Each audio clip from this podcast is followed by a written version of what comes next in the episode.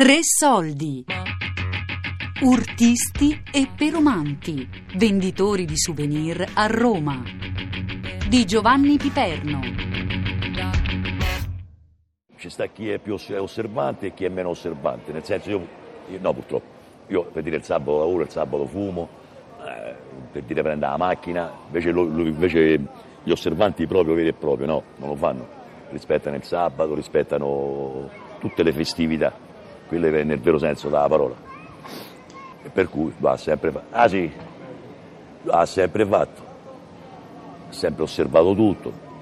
Infatti lui si porta, si porta da mangiare da casa, o se no va qua dove c'è sta quello che fa senza i grassi animali, quelle cose là.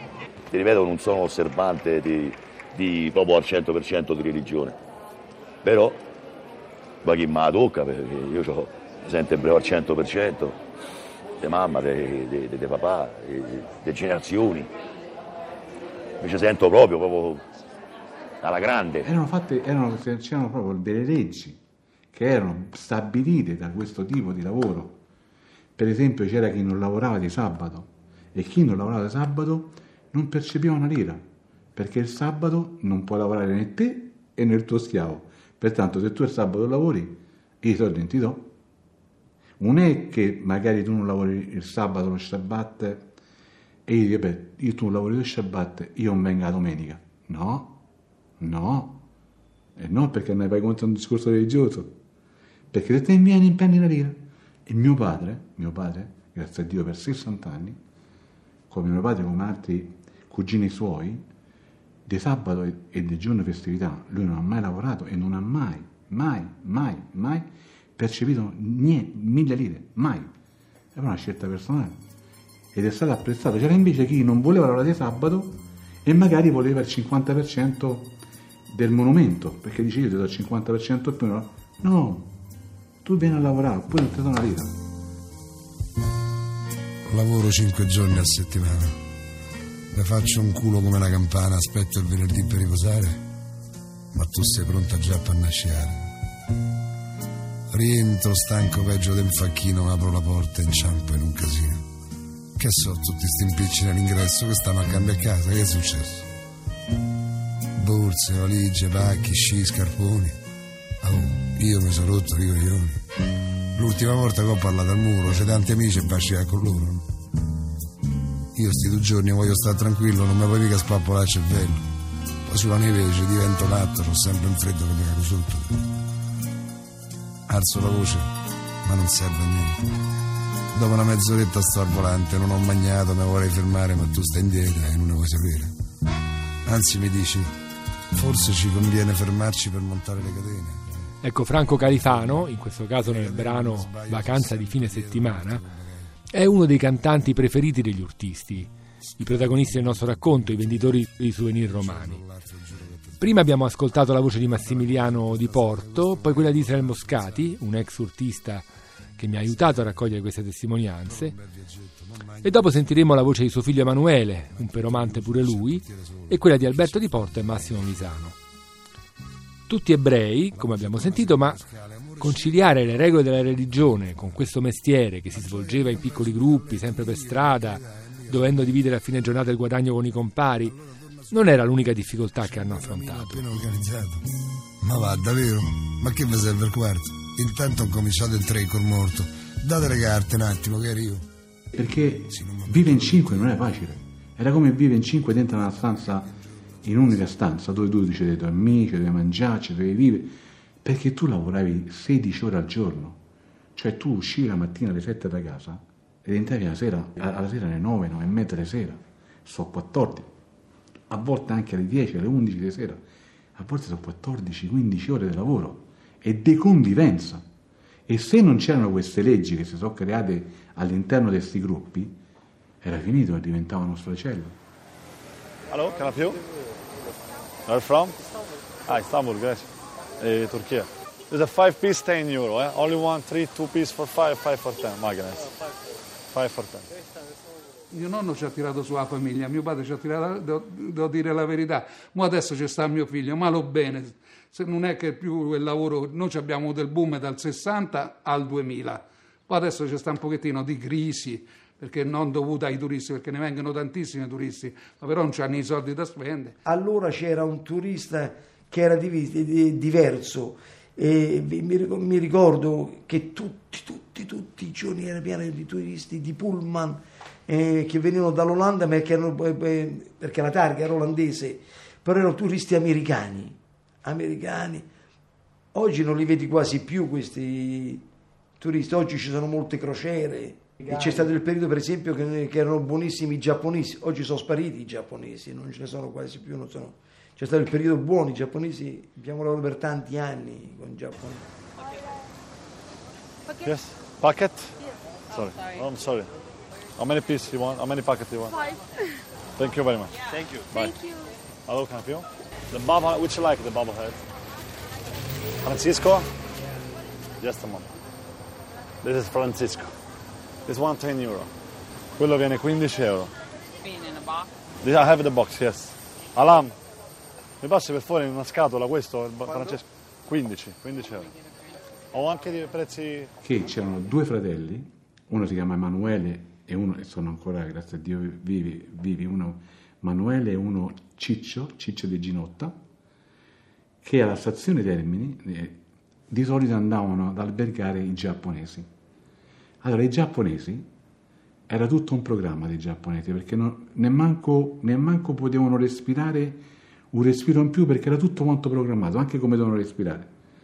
Quando arrivavano i giapponesi, sapendo che non li facevano fermare sul banchetto fuori perché arrivavano, entravano, mangiavano, uscivano, stavano sul, sul pullman e andavano per monumenti. Questo è l'iter dei giapponesi. Che cosa hanno fatto questi due? Andavano dai portieri del, degli alberghi, del Metropolitan, del Globo, e gli mettono a mano i 10.000 euro, i 10.000 lire, e 20.000 lire. Ragazzi, 10.000 lire, 20.000 lire negli anni 60, 62, 63 o negli anni 70 e 50 e 60 anche 100.000 lire erano soldi, cioè i portieri prendevano 300.000 lire al mese e quando si trovavano altri 300-400.000 lire al mese extra, per loro era colorato. Che facevano questi portieri? Li accompagnavano direttamente dentro le stanze dove stavano i giapponesi. I giapponesi avevano l'abitudine di alzarsi sempre un'ora prima dell'appuntamento. Questa è stata la grande fortuna loro. È stata una, stata una fortuna enorme, perché che facevano? Lo sapevano e il giapponese ormai si era lavato, si era vestito, era pronto, doveva soltanto aspettare che venisse chiamato per andare a fare colazione. E tutto questo lo sapevano che loro avevano un tempo di quasi tre quarti d'ora. In quell'ora, in tre quarti d'ora, alle 4 del mattino, perché loro alle 4 e mezza, 5 massimo iniziavano il tour, eh, entravano dentro a queste stanze e gli proponevano i, dei camei. Prendevano tre camei, prendevano tre camei, li mettevano sopra ad una vedina bianca. Questa vedina bianca era ricoperta dal, dalla, come dice, dal, dall'ovatta, da un'ovatta sempre bianca, e quando venivano mostrati questi camei sembrava che erano di oro colato. E erano tutti, tutti timbrati oro 800 ma non era niente oro era tutto, era tutto placcato. Non c'era niente di niente di oro. Loro avevano questa grande capacità. E vi do la mia parola d'onore anche loro non sapevano neanche quasi scrivere il nome loro ma loro sapevano parlare il giapponese meglio de, dell'italiano. Loro avevano una capacità linguistica tra il giapponese e l'inglese che era qualcosa di straordinario.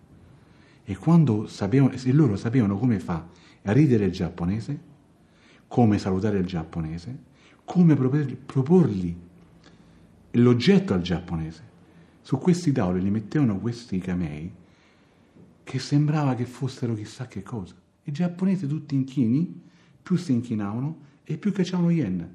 Più cacciavano yen e più loro si inchinavano, capito com'era questo, questa realtà, no? Loro si inchinavano, cacciavano i giapponesi, cacciavano i yen, Emanuele e Ciccio a stavolta si, si rinchinavano per prendere i yen e, e, e, gli davano pacchi, pa, dei, dei pendentini, dei, dei, dei camei ma tutta roba che non c'era nessun, tipo, nessun valore. Cioè, loro riuscivano a fare con 10.000 lire di roba, erano capaci di levare 200-300.000 lire, cioè erano, erano, uomini straordinari, una capacità unica. E i portieri, i portieri, tutta questa storia, loro non hanno mai saputa, perché quando arrivavano sulla porta, loro, Ciccio e Emanuele, si muovono sempre a, a poveri, capito? Cioè, sì, ma ora vediamo se riusciamo a guadagnare i, i dominitari per mangiare, speriamo. Cioè al portiere non mi facevano capire niente al portiere, perché del portiere sapeva quanto guadagnavano, avrebbe bussato perché voleva più soldi. Allora loro quando accompagnavano sulla porta, che erano straordinari perché anch'io poi sapevo tutte queste storie, fra fratelli, ma sì, ma che c'entriamo a fare? Mamma con questo infamo una lira oggi.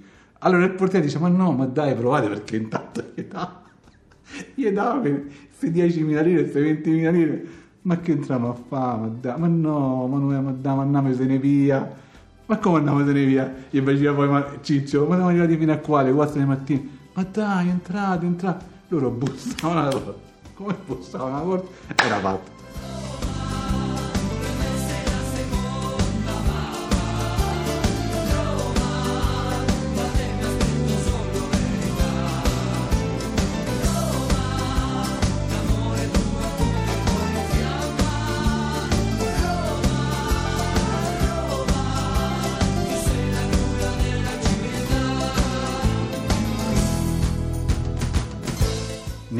Mai, neanche il napoletano, è riuscito a fare questo tipo di lavoro come veramente l'ha fatto l'ebreo, come veramente l'ha fatto il mondo ebraico, perché c'era questa capacità proprio di venditore.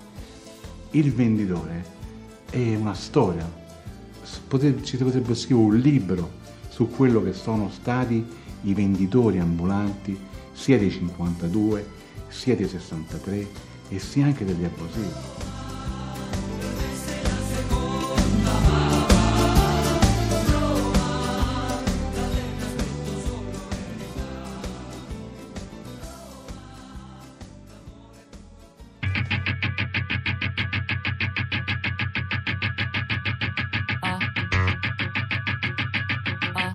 Urtisti e perumanti, venditori di souvenir a Roma. Di Giovanni Piperno. Con la collaborazione dei fonici Giuliano Marcaccini, Paolo Giuliani e di Renato Lambiase e Angelo Loi. A cura di Elisabetta Parisi con Daria Corrias e Lorenzo Pavolini. Podcast su radio3.rai.it.